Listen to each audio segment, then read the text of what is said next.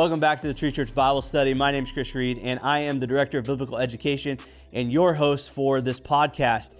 I am really excited that you have decided to continue to grow in your understanding of the Word of God. And, and we are picking up in a brand new book today. We're starting our, our study of Hebrews, and it is going to be a great study. It's going to be theologically rich, it's going to be uh, practically important. And so, um, without further ado, if you would join me for my conversation with Pastor Matthew and Stacy as we break down uh, the introduction to Hebrews and Hebrews chapter 1. Did you miss getting into a Connect group earlier this fall? Do you want to experience group life here at the tree? Do you want to grow spiritually and be connected with others who desire the same? If you're interested in getting connected in a short term group while you wait for another opportunity to sign up for a regular group in the winter, then Midway Group is for you. Visit the app to join. Well, hey everybody, welcome back to the Tree Church Bible Study. Today I am joined by Pastor Matthew Johnson. Matthew, how you doing today? I am well, Chris. How you doing? I'm doing well. And I'm joined by Stacy Crawford, Director of Assimilation here at the Tree. Yeah, it's good to be here today. Yeah, glad to have you again. Now, today we are transitioning into the book of Hebrews. So, we're going to be talking about a little bit of the introductory uh, content and then talking through chapter one. And uh, Hebrews will break down a little bit differently than how we've been doing it. We typically been doing one chapter at a time, but um, some of the ways we have to kind of split the chapters. So, if you, if you start to notice that, just giving you heads up. But but it'll be just about a chapter's worth of content every single week. And so we're going to start breaking it down and uh, going through. This is actually my wife's favorite book of the Bible, hmm. and the more I read it, the the more I love it. I know it's it kind of. She's asked me numerous times to do a series on it. So. Yeah, it has a lot of Old Testament allusions, which I which I love. It's got a lot of uh, a lot of kind of rich theology to it. Like it, it yeah. tackles a lot of kind of some heady stuff with it, but um, what we're going to talk about today is is how it's really designed to be a very practical book. So, I mean, we're just coming off of James, which is probably the most practical book that I can possibly think mm-hmm. of in the right. New Testament. But, um, but before we do, we typically start by asking like funny questions and whatnot.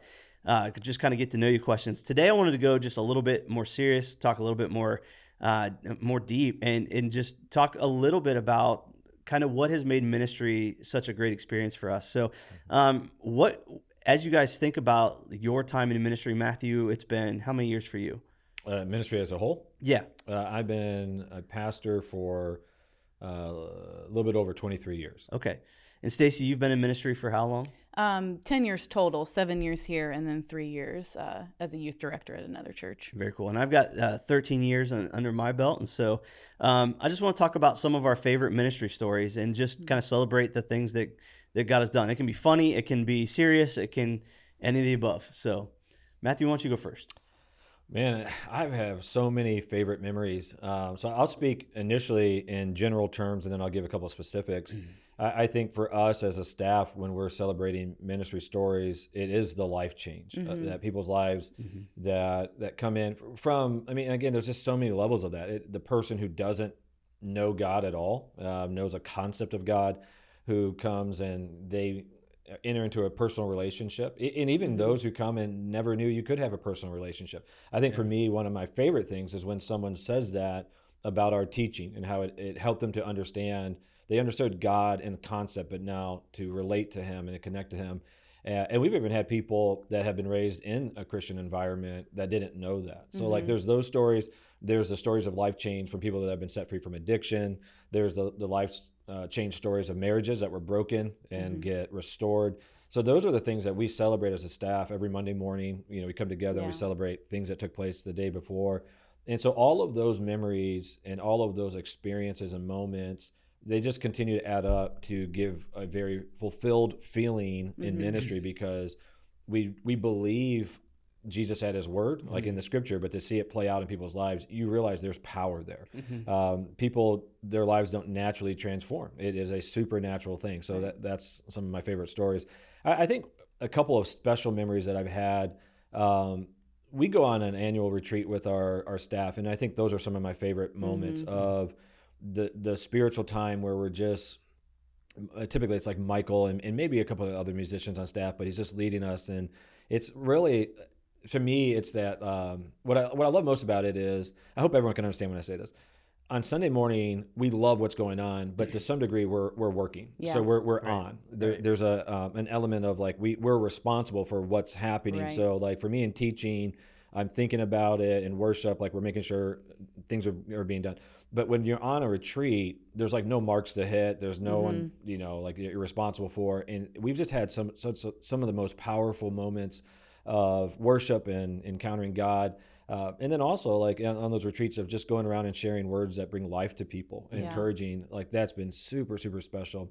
And then the last story I would tell is, and we were just talking about it, I think last week, uh, the first worship night that we had here. Yeah. Uh, what led up to that was a couple of weeks of like really, really, really long hours here Right. because we were transitioning. Like we were still, we were basically leading two churches in two different locations. So we were in Mhm. our old building, but we were getting this building ready, and we were like transitioning. So we were getting like ministry teams ready here while still having to work on Sunday. And then during the week we came here. There's just practical things, painting and setting things up and all that. And when I say long hours, I'm talking like probably 15 hour days, 16 hour days, that, and you're coming and going. So exhausted, and uh, unless I'm just like out of the loop, I don't know if anyone had like a, an all out fight with someone, but you're just around people that long, like you're just tired, and and so like they were all worn out. And then we had the Friday night worship night, and, and one of the things I, I told our team is I said I don't want our opening Sunday morning service here to be about a building. Mm-hmm. So I knew the building was a blessing from God, but I was like, we're just going to do church as normal. But that Friday night, we're going to celebrate, we're going to worship, and I, I think we were all so physically tired, and all all the years that led up to the moment. You're just like on the edge. Like I just felt like all it took was like Yep. boop, a little push, right? And like we all were like, but like the moment, like there was like a video played, and then like the band kicked in. I think every staff member, and I would probably say without exaggeration, had an emotional moment there. Oh, it, yeah. it was so powerful, and it was just like those moments. uh, I'm not trying to be overly dramatic, but I, but yet I think I- it, it's it's an honest thing. All the points in Scripture where God called them to do something faithful and promised a payoff, when they experienced the payoff, like that's such a powerful moment, Yeah. like the promised land moment. And I think that's how we felt of like God had been so faithful to open up doors to provide this facility. Uh, and then we it was just such a powerful moment. And if you talk to a lot of our staff, they'll they'll say that many of them will say that's one of their favorite moments Right. uh, for those who are on staff during that time. Yeah, yeah, I would agree. Uh, I love the retreats as well. Um, I think, you know, we we do get to share other people's stories, but when we get to go on the retreats, it it's for us. You know, it's that opportunity for us to be. Uh, refill, refilled, you know, refreshed and everything. And so, um, we'll always just really look forward to that. But I think for me, I couldn't come up with just one story, but I had like a number of people in my head um, who have come to our church for a while that you've been able to walk through different seasons of life with. And I think that that's Yeah. one of my favorite parts of ministry, whether it be the first time guest that we then get to celebrate when they join a connect group or they join a, a, a serving team or that individual who is on your team that's been on your team for a long time and you've gotten to see that growth in their life. I think that's probably one of my absolute favorite things is just watching people learn more about God, overcome these strongholds hmm. and just really begin to flourish in who God has designed and created them to be. Yeah, yeah, and I I'm not going to part from from the same sentiment that both of you have. It, it it really is seeing people respond to the to the challenges that God puts in their lives. Mm-hmm. I think some of the hardest moments of ministry is, and for me personally, because I'm not naturally a confrontational person, mm-hmm. Is having to have a hard conversation with someone. And so mm-hmm. Mm-hmm. it, that is a challenging thing for me. That is a part of the job, and it's part of of being being a pastor. It's part of doing ministry. And yet, those moments when God has challenged me in that, and I've responded faithfully, to see how it impacts the lives of the people that are being challenged. Uh, mm-hmm. Yeah. As I have a conversation and say, hey, we got to change this behavior, to see them then respond and grow in faith and their lives change, like that is probably the most powerful, like the, Yeah. the powerful ministry moments for me is Absolutely. when I think back on ministry, like all the ministry we've done, it's been the hardest times that have led to the biggest blessings. And, and so, Right. like, so those have been my times. And I'd say you didn't ask me this question for this reason, but uh, you know, Chris, you have been one of my absolute favorite things in ministry because your transition. And this always sounds like a bad backhanded compliment when you say like, like who you are now in comparison. But I think hopefully we can say that about all of us, right? Yeah, that there right. we can Yeah. look back. but n- not just your development as like a leader and pastor, but how comfortable you are in those roles. Mm-hmm. Because there was a time like, so you say like you're not comfortable with confrontation, different things like that, but you handle it in such a, a wise and, and I would even say authoritative in a, in a good way, yeah. uh, mm-hmm. That I, like, I've even marveled at times where I've said like to Mary, like, like it's crazy who Chris is because of who he was, you know, yeah. like, and I'm not going to tell any specifics of this meeting, but I remember Mary had a meeting with you and someone else, and she came away from it and she's like, like I just saw a different side of Chris, and uh, it was like you know real assertive and stuff.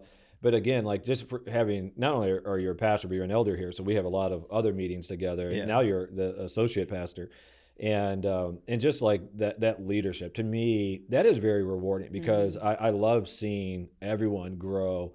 Uh, and again, I could say the same thing about Stacy. You know, has mm-hmm. talked about you're not confrontational by nature either. No. You know, in like difficult conversations, but just becoming comfortable, not in the sense that any of us now go like, like bring it on. Can't I wait. want confrontation, right? exactly. But it's it's more the heart behind it in leadership of just going like, this isn't my preference per se, but right. like I love these people and this is what I'm called to do. So right. like when when our staff embraces their calling, I just think there's nothing more rewarding than seeing that because mm-hmm. I it's it, like you said, it's rewarding to seeing that in an individual in our church, but for me, it's rewarding seeing in our staff being yeah. comfortable. Yeah. yeah. 100%. So, uh, second question I want to ask, and this is this might get you get as personal as you want to with this sure. question, but um, what is one thing that God is teaching you right now? I think it's important for for our listeners and for people to understand we are on a constant journey of of growth, and, right. and mm-hmm. God is still challenging us in so many different ways. What is something that God is teaching you right now that you you're, that you're working through. Yeah. Stacy, why don't you start this one? Um, yeah, I'll, I'll be a little bit personal. I know something um, that I have struggled with uh, in my life is just comparing who I am to other people. Um, I mm-hmm. oftentimes like even you know in leadership, I'm like, well, I'm not the you know right, demanding. Right. person but i think god's really doing a work in my life right now and just helping me to lean into who he's created me mm-hmm. to be mm-hmm. um, just being okay with that. You know, I think yeah. so many times I can look at what I consider my faults or my mm-hmm. shortcomings instead of really focusing in and honing in on no this is this is the person that god's designed right. and created me to be and then how can i then utilize that better in my leadership how can i utilize that better as a parent as a wife and so i think that that's the biggest biggest thing that god and i are kind of wrestling with right now is sure. just being okay with the unique ways that he's designed me but mm-hmm. also knowing like he's designed me that way for the things that yeah, he's absolutely. he's yeah, created absolutely. me to do um, and so just being confident in in what god says about me and not necessarily in my comparison and what i think about myself or even what i think other people think about mm-hmm. me man that's so good stacy um, I, I would say and not to jump no go ahead Chris, not to jump towards just um, I would say it's the same. It's very similar, not not the exact same thing mm-hmm. for me, mm-hmm. but just learning what it means to truly depend on God. Yeah. What you said takes dependence on God mm-hmm. to trust. Hey, this doesn't look the same as this, so right. I've got to depend that, that, trust that God loves me and is using me in, in a different way. Mm-hmm. For me, I I really have felt God challenge me in my prayer life, and I just found that I I found myself repeating myself a lot in my prayer time. Mm-hmm. I don't I don't know what what it was, but reinventing what a prayer my prayer life looks like. And so I've been asking God, just teach me how to pray. Mm-hmm. Teach me to pray the prayers that that you want me to pray to um, so that I can become more dependent on you. I know that I can't I can't depend uh, like I can't do ministry on my own. Mm-hmm. Um, I can't do being a husband on my own. right. I can't do being a father on my own. Um, and so, really learning what it looks like to lean into God for each of those things, yeah. um, in an everyday um, setting. So, mm-hmm. yeah. um, and that rhythm, like I, I've, I've always prayed, but what does it really look like to live a life that depends on prayer, that mm-hmm. depends on God? Yeah. So that's good. Uh, for me, there, there's a, a, phrase that I pray uh, pr- fairly consistently. I've, I've t- i taught, uh, I think in January, maybe of last year or the year before. It was just three three phrases that I use in my prayer life, but it's because it's what God has been consistently taking me through. So you asked for one thing, but I'm going to give you three because that's, that's, where I'm going. but the, the phrase I, I, I pray is I, I, ask for uh, that God will help me with purity of heart, clarity of mm. vision, and increased faith. Yeah. And um, you know, I, I'll get I get emotional when I talk about it. Um, I'll just break that down. So purity of heart, that's one thing that God's really been stressing in my life is purity of heart in, in every area of not just the content that I consume, because you know, I think that's mm-hmm. an obvious one. Like don't mm-hmm. don't watch and listen to and read things that are going to put garbage into your life. Mm-hmm. But it's just also what I what I meditate on. You know, mm-hmm. like don't meditate yeah. on the hurts. Don't meditate yeah. on the the pain. Don't meditate on um, jealousy or in, being envious or whatever. It's mm-hmm. just I really want to have a pure heart. The the difficulty of that is the more my heart becomes pure, the, the softer it gets. And that is a weird dynamic, mm-hmm. you know, in life. Yeah. It's like a, a soft heart gets hurt more. Mm-hmm. And mm-hmm. and it's like this weird dynamic that I've talked about is I, I entered into ministry with a hard heart. I didn't know that I did, but I did. Mm. And and I'll tell you, it, it felt safer because it yeah. was like, oh, you wronged me? Like, okay, I'll never talk to you again. I'm yeah. good. Let's move on. You know, yeah. like who's the person that I can invest in next? And and I thought like I, honestly I thought I was super mature. You know, I'm mm. like wow, I look at how well I handled that. But I, I realized that that wasn't the heart of Christ. So like when I mm-hmm. have purity of heart, it's a softening of heart, and and so the good of it is I'm way more compassionate. The negative, if I can use that term, is I get hurt. Mm-hmm. You know, and right. uh, the other negative is like I cry all the time. So like, and, and, not even in sadness. Like it's like I'm not a person that goes in my car and mm. cries on the way home, but uh, I am a person that like just just things move me all the time. You know, mm-hmm. like yeah. I, am gonna be that old person that like the Hallmark commercials and stuff, where like crying and uh, so. Anyways, the first part is purity of heart. Um, the second one is clarity of vision. But I think one of the things that changed in my heart after COVID is so my pastor friends kind of tease me, but not not on staff because but uh, other lead pastor friends uh, tease me because. Um, in some ways, I've like I almost probably come across as jaded, but it's I don't think it's jaded because uh, that sounds like a conflict of what I just said. But it's I'm really becoming comfortable with who God has called me to lead. Mm-hmm. mm-hmm. And and yeah. like even what we're talking about, my roles, my giftings, mm-hmm. mm-hmm. but who he's called me to lead and and just being focused on that. Like who are the core people at the tree that have said like I I this is my home church, this is where I want to be invested. And and with mm-hmm. that like unapologetically saying like you are my priority. Mm-hmm. You know what I mean? Like yeah. I know my priority of like my my wife and my kids and my friends, but I'm saying like in ministry. So it's like purity of heart, clarity of vision of God, just show me specifically. And I really feel like I'm in a good season with that. Mm-hmm. And then the last thing is increased faith. And I think that's the biggest thing. So if, if I had to boil it down to one to answer that question, in this season, God is challenging me to think bigger. Mm-hmm. And um, and I would say by nature I'm a visionary person, right. but I think the the more complex a ministry gets, the tendency that I could have is to be more safe because mm-hmm. there's so many lives that are impacted, mm-hmm. and I'm yeah. realizing when I look at Scripture, that's not the approach that God commanded His people. And I want to be clear: steps of faith are not. I'm not going to say they're more unsafe they're just illogical. Yeah, right, right. right. they feel unsafe. They feel right, unsafe right. because because of God's hands on it. I know it, it's good, right? But it's like because it's illogical to me, I go, it's out of my comfort zone. You yeah. know? But God's just showing me like this is the season, and so what that looks like, it, He's revealing to me um, in in seasons. Uh, but that's where I'm at right now. Purity of heart, hmm. clarity of vision, increased faith. That's good awesome. stuff. Great stuff. Well, thank you both for sharing a little bit about ministry and for being vulnerable.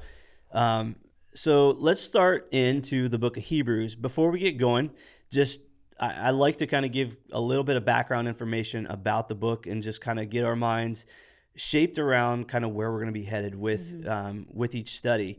So typically we look at who the author is and whatnot. We look at the, about when it's written and then why it was being written and to to who it was being written to. Um, the book of Hebrews actually does not have an accredited author, and um, scholars for a long time have tried to figure out who possibly could be the writer, mm-hmm. but um, the the style of the Greek doesn't match any of the, the other New Testament writers, which the, the writing style is kind of like a fingerprint in some ways. Mm-hmm. Sometimes it can yeah. be be used, but the, the, Greek is so different than the rest of the New Testament that um, they're like, oh, we're not really sure who, yeah, right. who it could be. Um, they've had thoughts like it could be Luke, it could be Paul. Um, some people, if you don't know, uh, Clement was one of the. Um, he's actually mentioned in one of the letters. I think it's the letters to the Romans uh, with Paul, and he was a church leader, uh, almost contemporary, but he's known as one of the the early church fathers. Mm-hmm. Uh, they think maybe it was him, um, but really, there's no there's right. no real way of knowing. Mm-hmm. Um, and and that might throw some people off to to know that like, hey we don't we don't know who wrote this book. Um, but I kind of like it in some ways. Yeah, you know, like only in that the other books. I, I, I get a lot of value from knowing the author uh-huh. in some ways because you can kind of know their backstory. Right. But in this one, it, it feels like all that distraction is kind of stripped away and allows you just to focus on the message to yeah. some degree. Sure. And uh, so I don't know if I would like that with every book, but I, I like right. it with Hebrews. but I, that honestly plays into the heart and the reason why why it's written. It, Hebrews is a sermon, mm-hmm. and so mm-hmm. it would be the same thing as while our stories and our illustrations may um, may give better context to what mm-hmm. if someone came back and read our sermons later, but they would still get like the exhortation. They would still get right, all yeah. of the the the content of it, um, and so it's not quite as important as having an author at that point. Mm. Um, most most of the time, they think it's written in the late '50s, somewhere between the late '50s, early '70s. Um, if you want to know more about that, email me and I'll explain why. but I'm not going to take some time here. The 50s, to be clear, like the original 50s. Yeah, the original 50s. Not 1950s. yeah, or 19, zero 50s. The zero 50s, yes. 20 years after Jesus. So, um, and, and so, uh, again, these things are just important just to give a little bit of context of what what maybe the church would have been experiencing at that mm-hmm. time. Yeah. Um, so, uh, most scholars think that this was written to a, one of the house churches in Rome. It was written to uh, a group of Christians, and particularly probably Jewish Christians. I mean, the title of the book is Hebrews, mm-hmm. and we're we're we're gonna see why it's titled Hebrews in, in just a little bit. It's gonna touch into a lot of uh, Hebrew faith, the Old Testament, mm-hmm. and a lot of the the major um, major players and major um, uh, rituals, uh, religious right. practices of the Old Testament. Mm-hmm. So, um, but so they think it's a church in Rome. They think that that this is a, a sermon to get Christians to stay faithful to Jesus throughout persecutions and mm-hmm. turmoil. Um, many think that this was written to the church that would have been displaced from their homes there was a time there was a time through the um, the the late 50s, early 60s, where Claudius, uh, who was emperor at the time, he expelled uh, some some of the Jewish. Uh, I, some say it was Jew, all Jews. Some think that it was just a certain uh, like group of Jews, and and even scholars will go so far as to say the certain group of Jews was the Jewish Christians. They were somehow causing a problem and or thought they were being causing a problem and so they um, expelled them from rome and so hmm. they've lost their homes they've lost their and, and this is a call and a plea to stay faithful even though right. they've lost all these things yeah.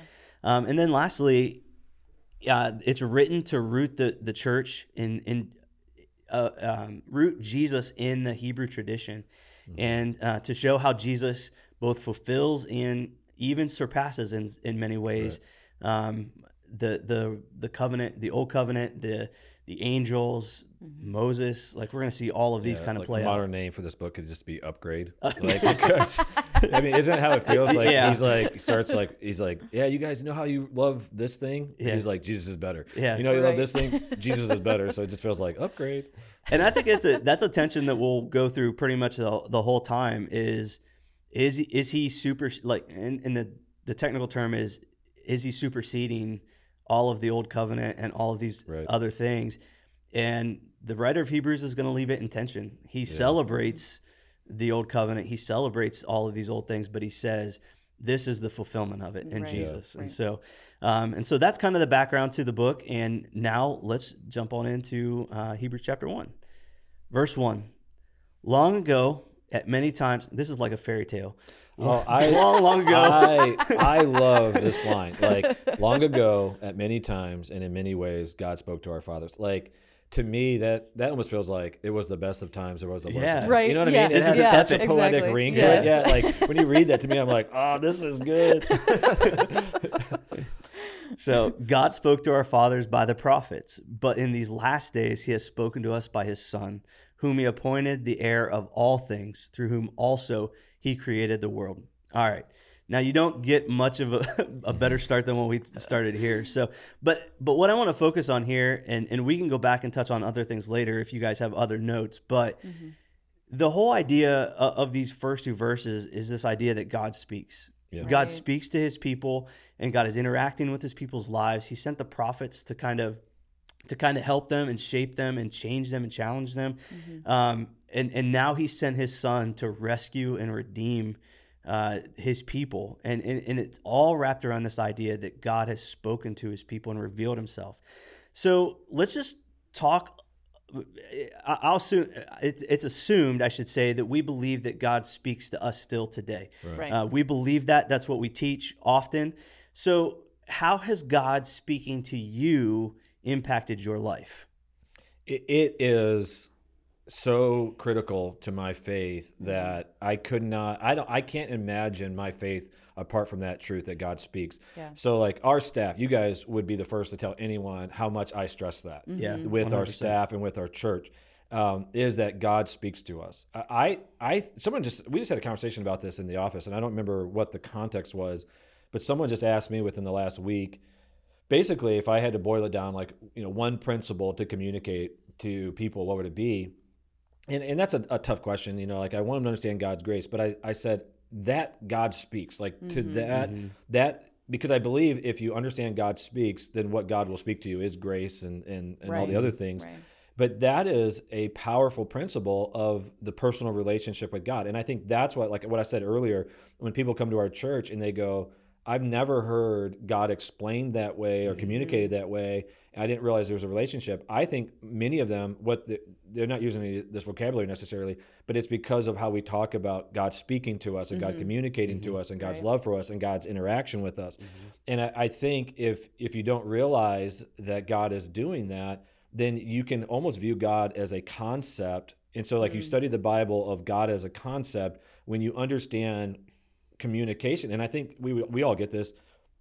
Every valuable relationship has communication. Right, right. and so right. like if you remove communication i don't know any relationship that can can go deeper. Right. Right? I mean so like that's the sadness of uh, uh, this is such a, a, sad topic to bring up but but that is the sadness of death is mm-hmm. there's no more communication. Right. So right. you can have concepts of a person but when they die and there's no more communication the relationship to some degree ceases right mm-hmm. now right. it transitions to memories right and so god speaking to us is a powerful principle and so like when the writer of hebrews says long ago at many times and in many ways god has spoken in so many ways mm-hmm. you know in the mm-hmm. old testament it was right. through visions and prophecies and the angels at times and even mm-hmm. god himself phys- taking physical form and mm-hmm. communicating god spoke through events mm-hmm. you know and when, right. people's experiences and he showed them truths through that and then now what you know what the writer of Hebrews says, but more perfectly, Jesus speaks to us. Mm-hmm. Uh, but I, I, I just think like that it's such an important part of my faith that I desire for every Christian to know. Yeah. God wants to speak to you. Right. Yeah. Right. Yeah, I I agree. I wrote a lot of the same stuff, but I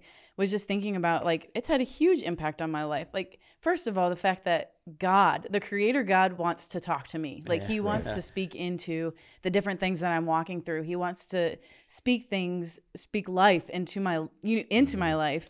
Um, it's just so incredible. But I also was even thinking about it on a deeper level. I'm like, I wouldn't be sitting here today if God right. didn't speak to right. me. You Absolutely. know, just thinking about that first call to ministry and just all of the different things where like a situation has happened and you go in prayer and God speaks to you and it's like I wanted to do this. Right, yeah. but instead I chose to do what I mm-hmm. know 100% God spoke to me and said this is the action I want you to do instead. Mm-hmm. So I just think it's so powerful and so cool that that's the relationship we get to have with God that mm-hmm. we get to talk to him but it's not just dead air that he responds back and he talks to us um, whenever we seek him 100% and i know in my life like it, it showed up so much at different points like throughout the day like i there yeah. I, I set aside a time in the morning to to listen to to hear if god wants to say anything mm-hmm. to me mm-hmm. but throughout the day as the spirit just kind of gives you those checks as the spirit gives you like mm-hmm. to know that i don't have to i don't have to be on my game all the time because i know the spirit's always there right, helping right um encouraging me, comforting me, allowing me to just process through what I'm what I'm mm-hmm. thinking through mm-hmm. because I know he's right there and, and, he is is speaking and interacting with me in my life. And yeah, yeah, uh, yeah you're right, Chris. In on in every level, in every responsibility, in every way, he's speaking to us. Yeah. So like, yeah. I mean, uh, Stacy was alluding to uh, even earlier and stuff, but like when she was talking about being becoming a better person and mom and leader and all these and wife and different things. So in all those different parts of who you are, God right. speaks. Mm-hmm. So yeah. like for me, like in a normal day, like I'll be doing sermon prep and and God will just make the scriptures come alive to me, mm-hmm. and I'll literally say, sometimes even out loud, I'll go, "Oh, thank you, God." Yeah. Like, right. like, cause I realize right. that's not my logic because right. it's like, no, that's like even when I talked about in the scriptures. Actually, it's this book um, that the Word of God is alive and active. Mm-hmm. mm-hmm. Like, so He's interacting with you, and then I'll have moments like in my marriage where God goes like convicts me on something or just shows me something in clarity of like right. it, one of the things I've joked about but and been serious one of Mary's frustrations with me is that I, I don't see what is obvious to her. So like, you know, I can look around the room and in the room I'm like, looks perfect. And she's like, are you talking about there's dishes and there's this? And so like I've literally prayed to God, help me see right. like Mary sees yeah. because I want to love her well. So he yeah. he shows me things so I can love her better. And and then like in the job, like we we have decisions we have to make and I go, well, I've never done this before. Right. I don't know the right, right. decisions. As elders, we have to do that. As yeah. staff, we have to do that and so so god meets us there in that so it really is a cool thought that god meets you in your job in mm-hmm. your marriage and in your relationships as you as an individual but in all that what we're talking about is speaking yeah. so like as staff we've often said the, the idea it would be overwhelming to do life alone mm-hmm. 100% but yes. i think what we're saying when we say that is it would be overwhelming if god didn't speak to us exactly right because right. we're not just talking about some just feeling we always have, though that's a mm-hmm. part of it, but right. just a right. feeling that we always have like, okay, God's with me, but now I have to make all these decisions on my own. Mm. We're like, no, what we're saying is God is with me. His Holy Spirit's inside of me. I'm right. his temple. Scripture's clear on that, but that his spirit is engaging me. Mm-hmm. He's speaking yeah. and guiding. And without that, life would be overwhelming. Right. Yeah. Right. Exactly. There's been so many times, and, and this happens particularly with, it seems like to be my relationship with my kids for for whatever reason like just when i'm having conversations with my kids there will be moments where the whole like I'll go to say something, and the Holy Spirit goes, "Don't do that." Mm-hmm. yeah, right. like yes, and, been there, done that. You know what I mean? So, you do this, but you're yeah, exactly. Never like mind. don't go yeah, that exactly. Don't go that direction. Like right, it, yeah. it, handle it a different way. Mm-hmm. And so like, and there's often times where the Holy Spirit goes, "I wouldn't handle it that way," but right, yeah, you know what I mean, fact, like the right, after yeah. the fact, but. Like if I'm listening, like he's there to just kind of that that check and just be like, he, yeah. Yeah I, I i don't want you to do it that way so. Right. Right. Um and i think it could come in it, it's it's interesting and i think we're going to talk about this in a little bit but like i was just thinking about the last couple weeks just randomly when god would speak to me. Like i'm not i'm thinking about like it's, it's something that I had prayed about a week ago. And then yeah. all of a sudden it's like, oh, I got all these ideas. I've got all these really cool things. Yeah. And you start writing them down. And, you know, after the fact, I was like, man, God was just speaking to me in that right. moment. So I think that that's even cool mm-hmm. that it's not necessarily right then and there when yeah. you ask, but like it could be days later and right. you're like, so, oh. So God, like all of us can have a conversation. Like I say this all the time, like almost embarrassing. I'm like, I can't remember who I was talking to about this. I'll yeah. say this in meetings and stuff. I'm yeah. like, so if I talked to you guys already about this, stop me because I'm in different meetings. But the the fact that God never forgets what you've talked to Him right. about, right? And oh, so, yeah. like when we pray for something, He He is moving. Mm-hmm. And so like yeah. we sometimes can even forget about that. Like I, I shared, um, you know, I wasn't here. It was at, it was at X Church when I was speaking a couple weeks ago. But I talked about this story where we put all the prayer requests on the Yeah. board and prayed for it for years. Mhm. Then we actually physically moved down to the uh, sanctuary downstairs because in our old building. And then when we found that screen and pulled it back up, and we all went and looked at it, and just how the faithfulness of God, He had answered all those prayer requests. Mm-hmm. It was like, wow, all those years ago, we talked to God about all these things, and to some degree, we've moved on, Right. Yeah. and yet God was still moving in all those things. Yeah, He- perfect so memory, perfect faithfulness. Yeah, and and I think that's a part of it where you, the more you do that and have those moments, the more your faith is increased. Right. 100%. Yes. Well, that kind of leads into the next question that I have is is how have you? It, these are all great stories, is all great stuff. Mm-hmm. But if you don't have this experience, if you've not grown up, or if you've if not learned how to hear from God, how can somebody learn this process to to begin to hear from God? Mhm.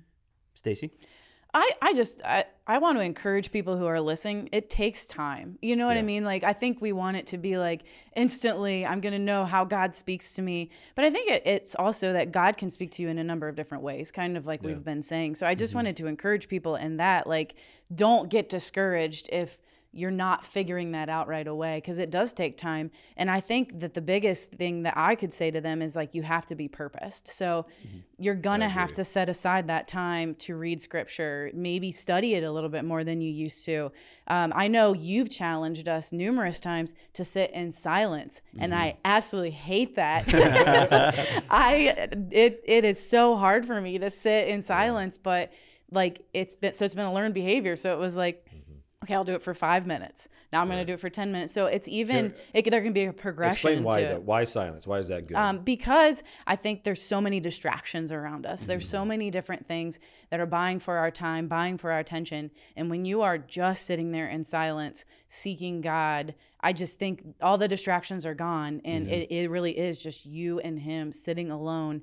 And you can really really actually hear what he's wanting to speak to you yeah. in those moments. So um, it's not a one size fit all, but I think we have these tools read the Bible, pray, mm-hmm. spend time in worship, and find whatever it is that you, when you feel like God's speaking to you, step out in obedience. And then I think when you see, okay, that was God speaking to me, it mm-hmm. makes it easier each and every time.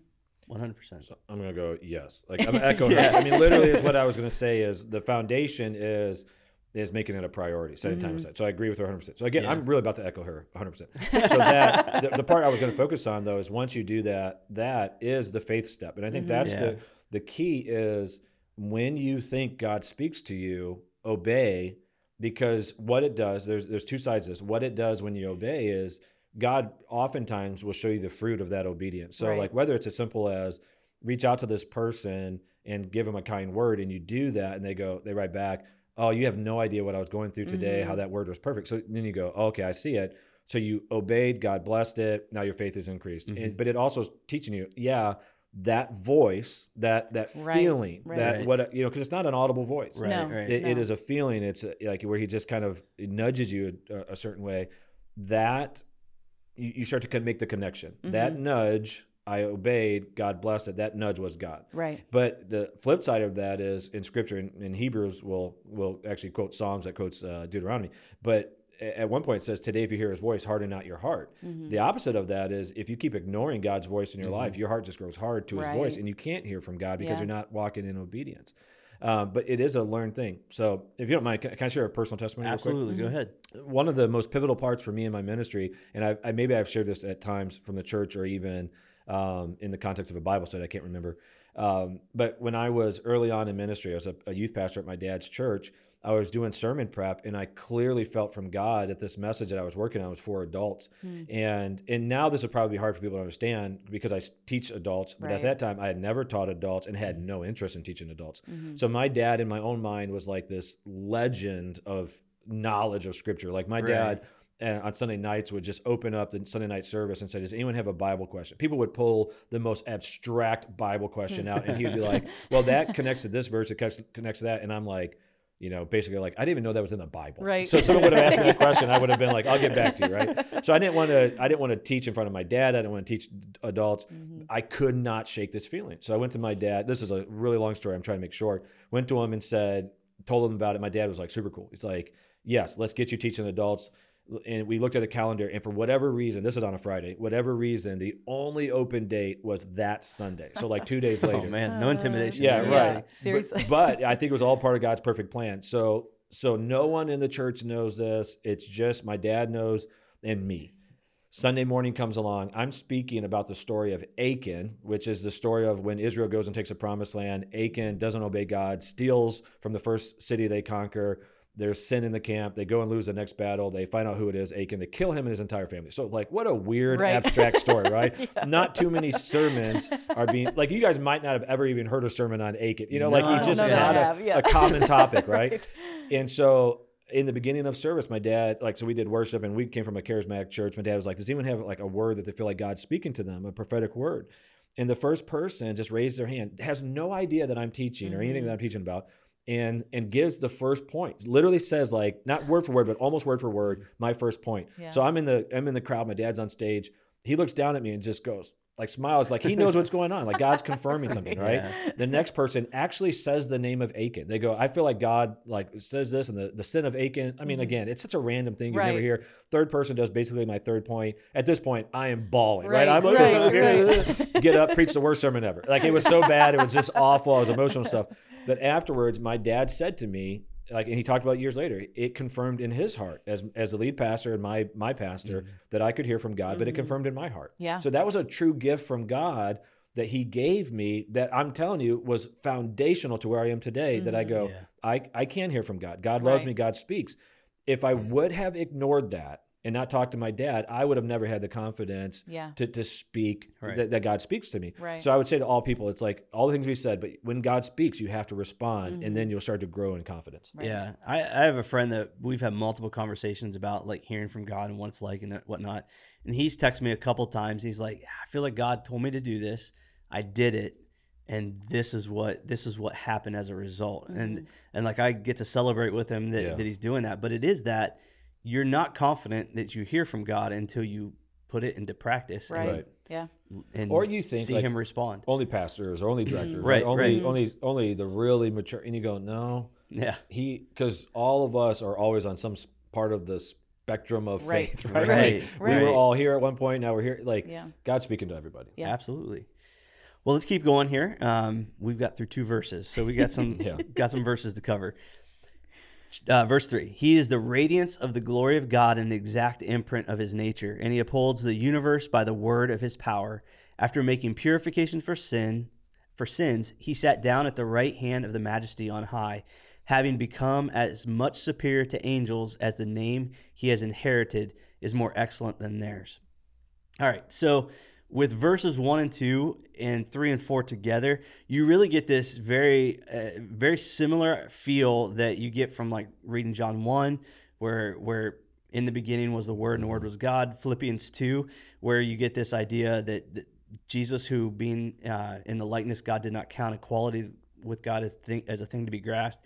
And then even into Colossians, you get this this section where he says he's preeminent above all creation, right. everything was mm-hmm. created through him. And fi- so it's got this very similar ring to these different passages, and these things are called uh, Christological hymns. So, big term for Christ. Mm-hmm. Christological is it, it's about Jesus. So, um, and and many scholars think that these were different hymns that the church would have sung that would sure, have been yeah. part of their worship, um, and and they're included here in in this this book. And so when we're thinking, think along the same lines as John one and Philippians two and Colossians one when you're when you're hearing these things uh, pop up and we're going to be talking about the idea of who Jesus is here, and and this is going to be like I said from the very at the beginning. This is like one of the main things that um, that, that, Hebrews wants to to lay out there, and at times. if you're if you're in the realm of theology at, at all, um, theology at times can can really delve into semantics where you'll hear, mm-hmm. well, this person has this theory about what it's saying, this person has this theory right. about what it means, and and so I, I don't know about you guys, but as much as I love theology, there are times where I like I feel like we lose the forest for the trees. I agree. I 100% agree. But at the same time, it is important that we right. accurately understand the things that the Bible's saying. Right. We understand who Christ is and and Hebrews is going to lay out and he laid a lot out. The author laid a lot out in those two short passages. Mm-hmm. Um, and, and, Matthew, I, I know you you love studying theology too. Mm-hmm. Can you just kind of talk a little bit about what the author is? It, what are the things he's saying about Jesus in these two short passages? You said, "Can I say a little bit?" And the answer is no. I can say a lot because I, am a little bit wordy, but no, I get what you're asking. Uh, so yeah, let me just take a moment and try to try to break this down uh, because he does say so much in it, and that's one of the things about Scripture is whereas in in modern day books, um, as we understand them they'll say like one concept and they'll spend a lot of time breaking it down, then right. another concept. Mm-hmm. In scripture, they're just saying a lot of truths together right. with I do believe the Holy Spirit led them with the expectation that we will break it down, right. that we'll look at it uh, concept by concept. So like w- what the writer of Hebrews is doing is setting the foundation that Jesus is the, the source of truth that we should look to. Mm-hmm. So, like verse one is God has spoken through all these different ways, like as I've said before, visions right. and prophecies and mm-hmm. events, and through angels and through God Himself taking uh, physical form and, and different experiences in people's lives. He goes, but now we, we see Jesus. Mm-hmm. Jesus is the the standard of truth. Jesus is the revelation. So in verse three, where he says he referring to Jesus is the radiance of the glory of God it's the idea this like he says three things here mm-hmm. that are so powerful and if you can understand the imagery of it he's like jesus is like the perfect reflection so in mm-hmm. essence mm-hmm. god's glory is shining sh- so bright on jesus and he perfectly reflects it whereas each one of us this isn't what he's saying, but uh, we get this truth. Each one of us, in some ways, would dull the glory of God because yeah. of our sin right. and our brokenness. Right. Like we're not going to yeah. perfectly reflect Jesus is just the perfect illumination. So God's glory shines on him. He perfectly reflects it. So in one element, he's I think he's talking about the Jesus as in fully man, fully God here on mm-hmm. earth. He's saying like we can look at Jesus in his life and his values and what he modeled, and we can see God's character. And, and what's so awesome about this is how counterintuitive it is. Hmm. If you okay, so you said earlier a phrase that I used even too. You said the idea that the creator God speaks to you. Yeah. So if we just take a step back and think about the creator God and you go, okay, the creator God, the one who is able to speak the universe into existence, how would he want his glory manifested? Mm. I think we would think power and oh, judgment, yeah. right? definitely. Yeah, yeah, like I am God, right? Right. right. and then Jesus comes, and, and, the writer of Hebrews is going, He's the perfect reflection yeah. of God. And you look at Jesus and you go, he is extravagant in love and yeah. grace and mm-hmm. tenderness yeah. yeah. and love and and like I think I already said love one time, but a third time, the love, like, like, and we look at it and we go, this is counterintuitive, but it's because we have shaped through brokenness what power looks like, what God should look yeah. like. Right. And the writer of Hebrews goes, no, ignore culture, ignore your mm-hmm. own sinful desires. Mm-hmm. Look at him. He perfectly reflects who God is. Like so in in what Jesus did perfectly reflects. Yeah. And then he goes on and says, um, in the exact imprint of his nature. And what he's saying is he is of the same essence. Mm-hmm. You know, he is God. So he is in the form God. And so, like, again, that's a cool concept. So Jesus is perfectly reflecting the Father while in himself having his own glory, right? Yeah. He, he yeah. is giving out glory because he is fully God in human form. Uh, and then he says, uh, and he upholds the universe by the word of his power. Uh, I'll stop there. And like you referenced the Colossians passage that says, like, you know, he holds all things together. But I want you to think about it. All of these things that are describing it, God is not a distant God. Right. If God, if Christ Jesus is holding all things together, then the assumption of that is he is aware of all things that are going on. Mm-hmm. Right. Right. So yeah. he's not like there's a, a, concept in theology called deism mm-hmm. that God creates and just goes hands off. You like know, like you guys, maker. yeah, yeah, clockmaker makes the watch, winds it, now it runs. But we look at this and go, that's not a clockmaker. No. Right. This is a personal God, like we're talking about, involved, connected, holding all things together, and and he's doing it through you know his his power and his his his might. Mm-hmm. Um, and so then he goes on and says, after making purification for sins, he sat down in the right hand of the majesty of God, or majesty on high. That this was his calling. This was yeah. God Himself knew what was going on. He came to earth and he took the form of humanity so that he could die on the cross for our sins. And the image of him sitting down is the image of completion. That this mm-hmm. was his purpose, his calling, what he wanted to do and he completed it perfectly yeah. and sits down and so like there, there's all of this is so powerful and relational mm-hmm. and this is what the writer of hebrews wants you to know like so it's everything we're talking about god speaking mm-hmm. god connected this relationship um, and then in verse 4 having become as much superior to the angels as the uh, name he has inherited is more excellent than theirs um, you know there is the reference that god because Christ Jesus humbled himself, God gave him a name that is above every name, that mm-hmm. the name of Jesus, every knee shall yeah. bow bow. But I think really the writer of Hebrews is now starting to transition to some degree and just going, there's a lot of things in Jewish faith that they they emphasized and they celebrated, mm-hmm. and one of them was angels because right. they they hold a, a, powerful position in that they're they're um, the messengers of God and mm-hmm. God uses them in powerful uh, moments and experiences. And the writer of Hebrews goes, as much as you're in awe of an angel, and we see that in Scripture, like an angel would come and people right. would like have fear, mm-hmm. and then sometimes yeah. they would try to worship them. Uh, but he goes, You know how great you think they are? man, Jesus is better. Mhm. Yeah. Jesus Yeah. is better. Yeah. And, and so this is the image is like a personalized God. So uh, I don't know if that was quick, Chris. I apologize. No, that, that was perfect. Yeah, and, and something I read when I was studying this too is is a lot of people think like the name that he inherited or the name that he was given was actually um, was the I don't know if you know the term the tetragrammaton the the it so that's I saw it in the notes you sent me, and I was I like, had to I- Google that word.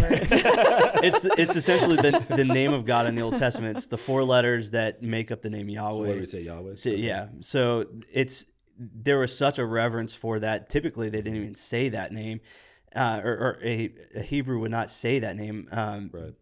because it was so revered because it was the name of God. And a lot of a lot of scholars think that the writer of Hebrews is tying him to uh, tying Jesus, making sure that that the readers are aware. Like when we speak of Yahweh, when we celebrate Yahweh, we are celebrating Jesus, one and the same. Yeah. And I think that's a that's a weird tension. Uh, If we're talking about the theology of who Jesus is, that's a weird tension that I think that, that we have to navigate. That he was fully God and fully man. Hebrews is going to talk a lot about both of those, but um, Yeah, there there is. So on, on this past Sunday night, I was we did an introductory series to the Holy Spirit in youth ministry, and one of the things, even when I talk with adults, God is transcendent. That's a phrase that we use in the, in like theology of just mm-hmm. saying He's beyond our our ability to fully comprehend. yeah. And and I think we have to be comfortable in that tension. Mm-hmm. I, I think we don't like that tension, especially as Westerners. There's a part of us with even a, the celebration of science, which I'm not anti-science, Right. but the idea of like we need to figure every single thing out. And when you're talking about a being that's so far superior to all of us, if you think the way that you're going to come to peace is by fully comprehending God, you're going to live in perpetual frustration. right, So when you're talking about an eternal being, when when in this even when he starts to say phrases that have to do with like a moment in time, it feels weird because you're mm-hmm. like, but he's eternal and then he's begotten and then he's you know like all these weird things. And you're like you go okay that doesn't make sense. And then when you look at you know even what you were just talking about where he wait he, so he's fully God. So he's a different realm. God is a spirit. We need to worship him in spirit and truth. So he's a spirit, but he becomes physical and he's fully God. Full, like we just Yeah. have to be comfortable with the tension and go like, I can't understand all these mm-hmm. things and I'm okay. Yeah. Right. So even some of the language, if you're trying to go, okay, now this is clearly communicating this and that, you need to understand some of it is just God meeting us where we are mm-hmm. Right. and using language that we can kind of understand. Yeah. one hundred percent. Yeah. Stacy, you got any thoughts on that? Nope. All right, let's pick up in verse five. Stacy, I'd like to hear your thoughts on the, the tetra. I, I was say I just learned what that word meant today. I didn't even look it up. Like I didn't even know it. I just looked at it. I was like, I'm hoping Chris, like in the notes, said, Matt, can you explain one thing? And then there was that after, and I was like, No, Chris, you're gonna have to explain that. If you know what that word is, you explain it. Well, Honestly, I saw that he put your name, and I was like, okay, I don't have to answer that question. Always be prepared, Stacy. You never know when we're calling you. All right, so I'm going to read a pretty good chunk of scripture next, and then we can go back through and, and Sure. talk about it. Um, so, verse 5 For to which of the angels did God ever say, You are my son, today I've begotten you? Or again, I will be to him a father, and he shall be to me a son. And again, when he brings the firstborn into the world, he says, Let all God's angels worship him. Okay, can I pause you for just one second? Yeah, go ahead. just keep reading. Everyone needs to understand he's quoting scriptures here, Right. So, so like, just so everyone understands, like, it, it. Otherwise, it sounds like the writer of Hebrews. You're like, dude, you're the most confusing writer ever. He, he's he's trying to point out. Yeah, he's going like, so we're talking about who all the scriptures in the past mm-hmm. were pointing to, and, and he's kind of clarifying that these were all pointing to the Messiah. Absolutely. So sorry. Go ahead. No, you're okay. And again, when he brings the firstborn into the world, he says, Let all God's angels worship him. Of the angels, he says, He makes his angels winds and his ministers a flame of fire. But that's a confusing statement. I'm just gonna say. That's a script. It's Psalm 104. Uh, That doesn't make sense to me yet. But All I know is that we're ministers of God, so we're all flames of fire. That's right. I don't know what that means. Sounds cool. But of the Son, he says, Your throne, O God, is forever and ever. The scepter of uprightness and is the scepter of your kingdom. You have loved righteousness and hated wickedness. Therefore, God, your God, has anointed you with oil of gladness beyond your companions. And you, Lord, laid the foundation of the earth in the beginning, and of the he- the heavens are the work of your hands. They will perish, but you remain. They will all wear out like a garment, like a robe. You will roll them up like a garment. They will be changed, but you are the same, and your years will have no end. And to the which and to which of the angels has he ever said, Sit at my right hand until I make your enemies a footstool to your feet. Are they not all ministering spirits sent out to serve for the sake of those who are to inherit salvation? So, all these quotes of scripture, all of these uh, these thoughts that he lays out, he's he's comparing and contrasting Jesus to the angels. Now, right. let, us you mentioned it earlier, Matthew. The word angel is is actually an un, it's untranslated. It mm-hmm. really means messenger. So right, yeah. it's the idea of a messenger. But we have a lot of kind of like lore in our culture about what angels are, what they look like, and mm-hmm. and we kind of put some thoughts to that in our culture. Um, what typically comes to mind? What are some things you think come to mind when we talk about angels? Mm-hmm. Stacy, why don't you? Well, it's not for me personally, but just come on, culture, yeah. But I think all of us would have that cute little baby, you know, with wings flying around, and um, you know, I also thought about it in the sense of, you know, how many times are people like, oh, your guardian angel is watching mm. over you, and you just have this yeah. vision of this being with wings just hovering over your sure, car, right. just you know taking care of it. And but I think it can be like both and, but then it is like these. Sometimes we do see it in these like power. I was thinking, I mm. don't know why as we were reading that, I was thinking Lord of the Rings for some reason, but you know, like yeah. just this like strong, wasn't there mighty. A, right. Yeah, wasn't there a show? I think it's called AD, where they pictured angels like in in like military uniform essentially. Yeah, yeah. It was one of those like something types like, like the Bible yeah. or something like that. So I think that that can be the other like yeah. way that we vision angels, you know, according to what culture, TV, all of those things. Yeah, I mean, who knows what angels really look like because of what culture has done. You know, I, I picture a very tall um, person and with wings. You know, like white wings, mm-hmm. white outfit, um, a sword in hand. You know, depending on like what they're they've come to do. But yeah, I, I think culture the same way in the silly way, like they they've made Satan uh, have a tail and a pitchfork and horns and stuff. and you know? Yeah, and red. that you look at and go like, I'm not even sure where they got that from. Right. You know, but, they make they make God an old man. Right. Yeah. yeah that almost like the guy. concept of Zeus. You know, yeah. like that looking, yeah. and uh, so you go, Yep, I don't know. yeah. Well, how does that compare to the biblical idea that we see in Scripture? What What are some of the biblical ideas of of who angels are?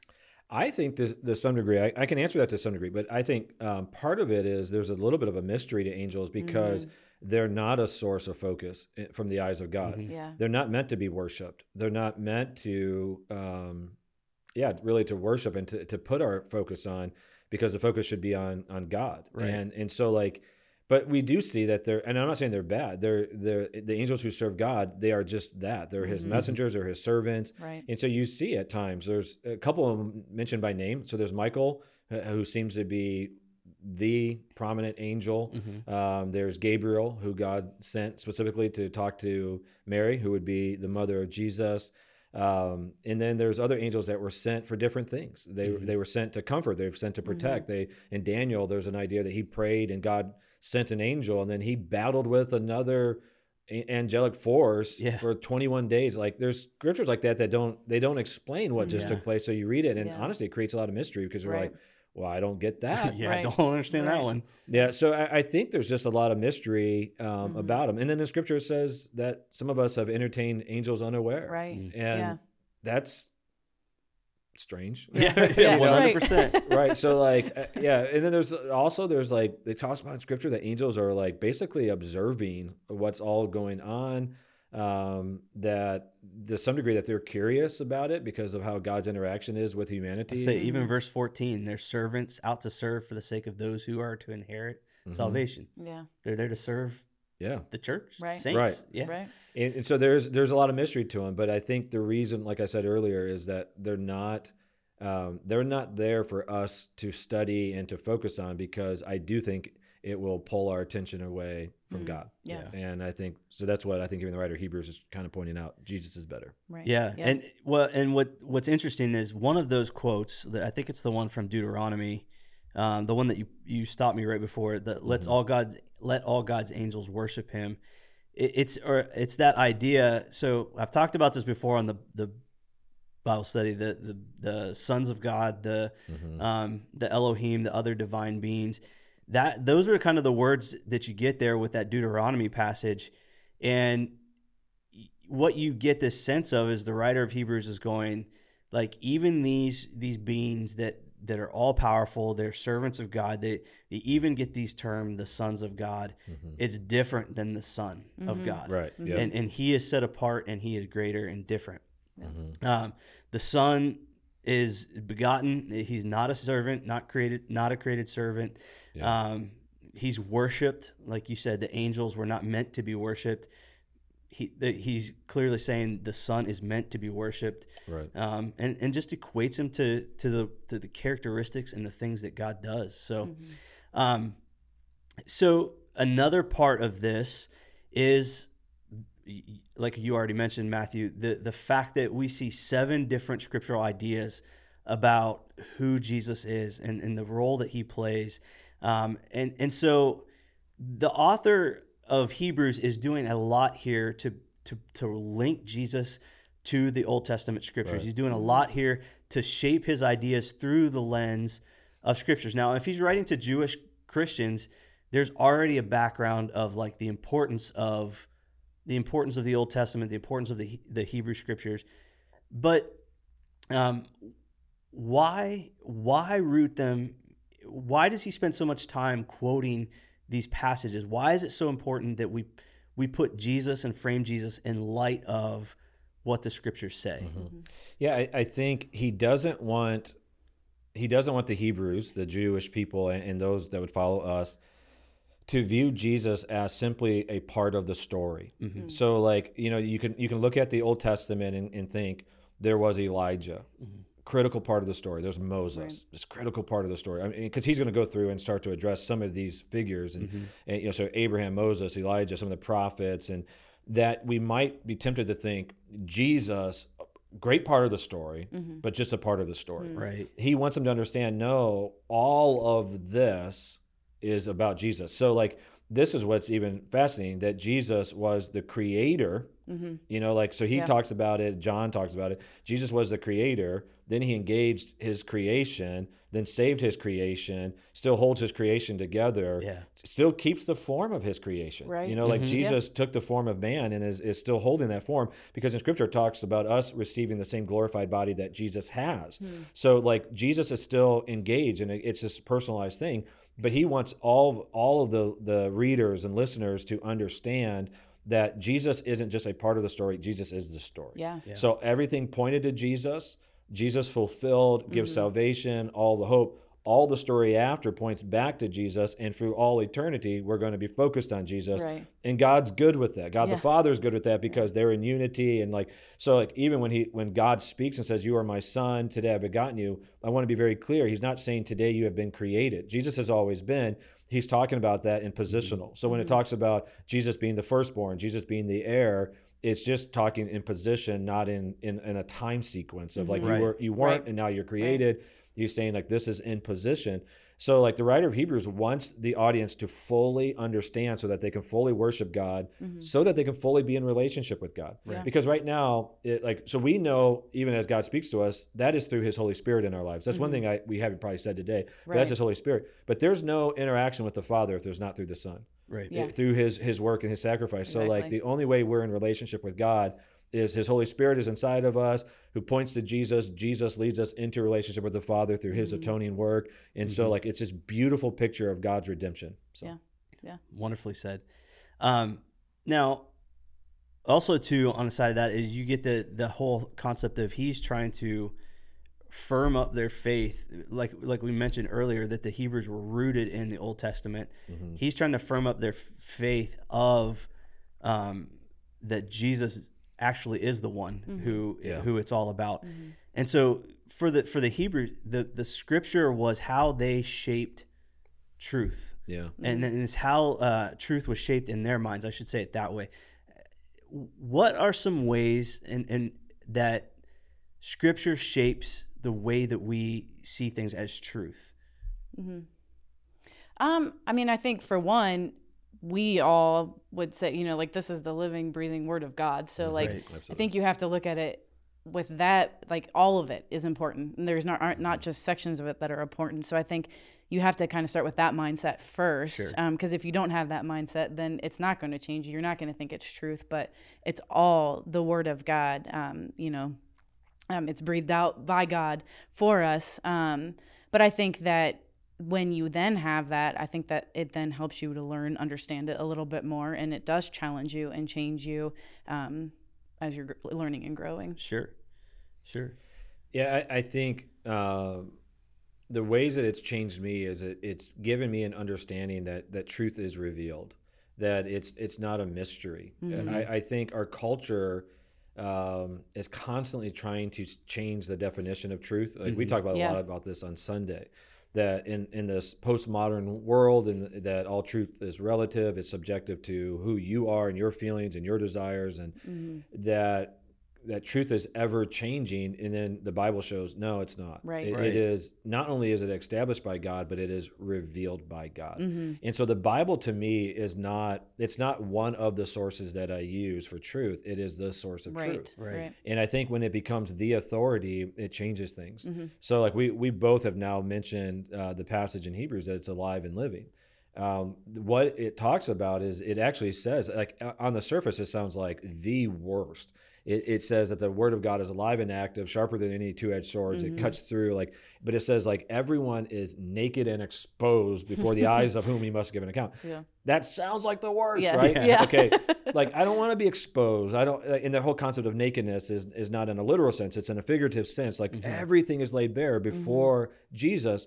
Yeah. But here's the beautiful part about it it, you're you're exposed before the one who knew that and died for right. you to mm-hmm. save you. Yeah. So the exposure is not to shame; the exposure is to save. Mm-hmm. Right. And and I've used this phrase numerous times, even recently with our church there has never been a sin exposed by God that he didn't want to forgive. Mm-hmm. So he doesn't expose the shame, he exposes to forgive. He's never right. revealed a, an addiction that he didn't want to set you free from. Mm-hmm. Right. And so like when we look at the word of God, if we view it as one of the influences in our lives, then we simply become God and we pick and choose and, and our exactly. logic reigns. When we go to the scripture and says, No, I will submit my life to you, the living word, mm-hmm. then what happens is that word starts to engage us. As yeah. we read it, as we hear it taught, the Holy Spirit inter- interacts with that and goes, that applies to this situation in your life. Right. That, that yeah. thought pattern you have, that behavior you have, how you're treating your kids, how you're treating your spouse, how you're working, how you, you know, your resources, your time in, all those things. It starts to bring that to the surface. But you have to have the mindset, I'm going to submit to it. Mm-hmm. If you mm-hmm. don't, you simply become God and and this is a, really of no value maybe right. even hurt you because it just keeps raising the level of accountability right. and you keep yeah. ignoring it right. so yeah it's another way that god's God speaks mm-hmm. to us. Yeah. Another way that the Spirit speaks to us. Yeah. Now, Stacy, you shared with me a little while back mm-hmm. that, that God had been challenging you, challenging you to spend more time in Scripture. Mm-hmm. How has being obedient to that really changed um, how you view? Essentially, I'm just kind of getting at like, how's it? How has that been a um, a force for change in your mm-hmm. life as you face different circumstances and, and whatnot? Yeah. So a couple years ago, um, I just was reading the Bible and and I had this habit of I would stick more with the New Testament because I just felt like I could understand it a little sure, bit more. Right. I love the person of Jesus, obviously we all do, um, and so I just was like, well, I'll just do some short little devos. It's fine. I'm still spending time with God. But there was one day when I was reading and I think they were referencing things in the Old Testament, and I was like.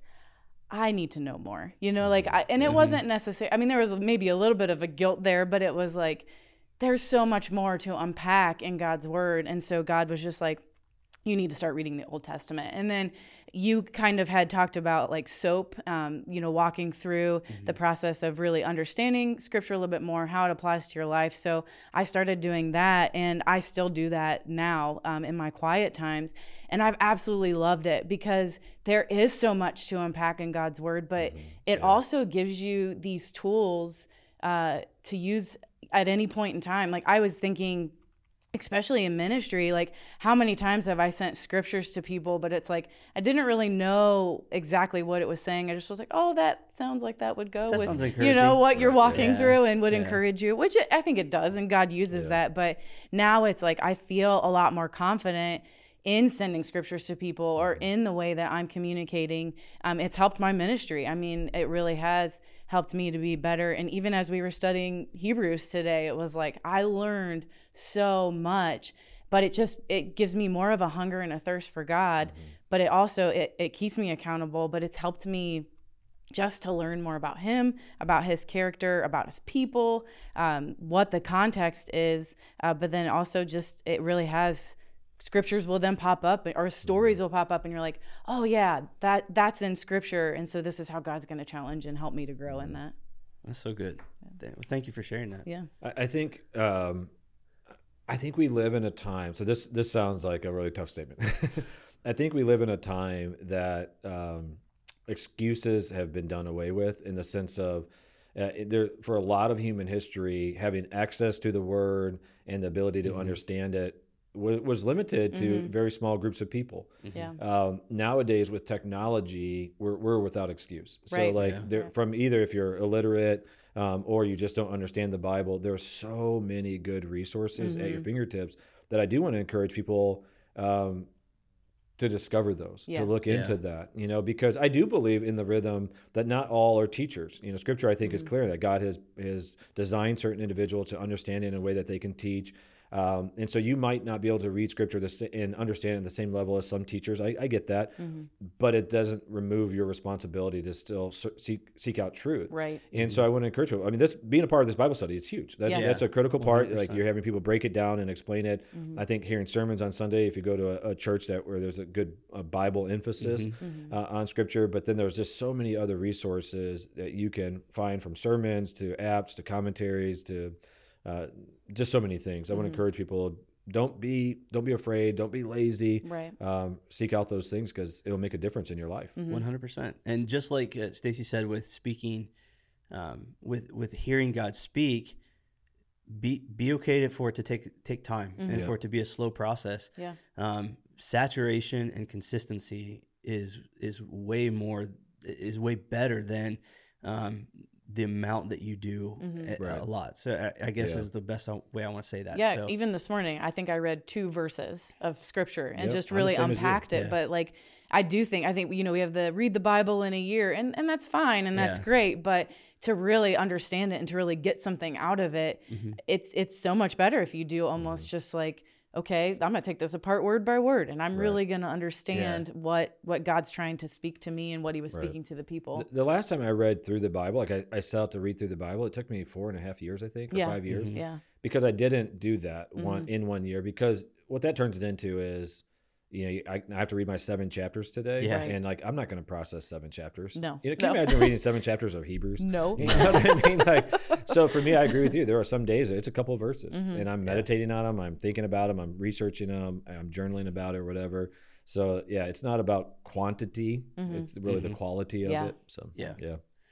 Well, thank you both so much again for your insights and for for being part of the podcast today. Um, any last closing thoughts before before we sign off?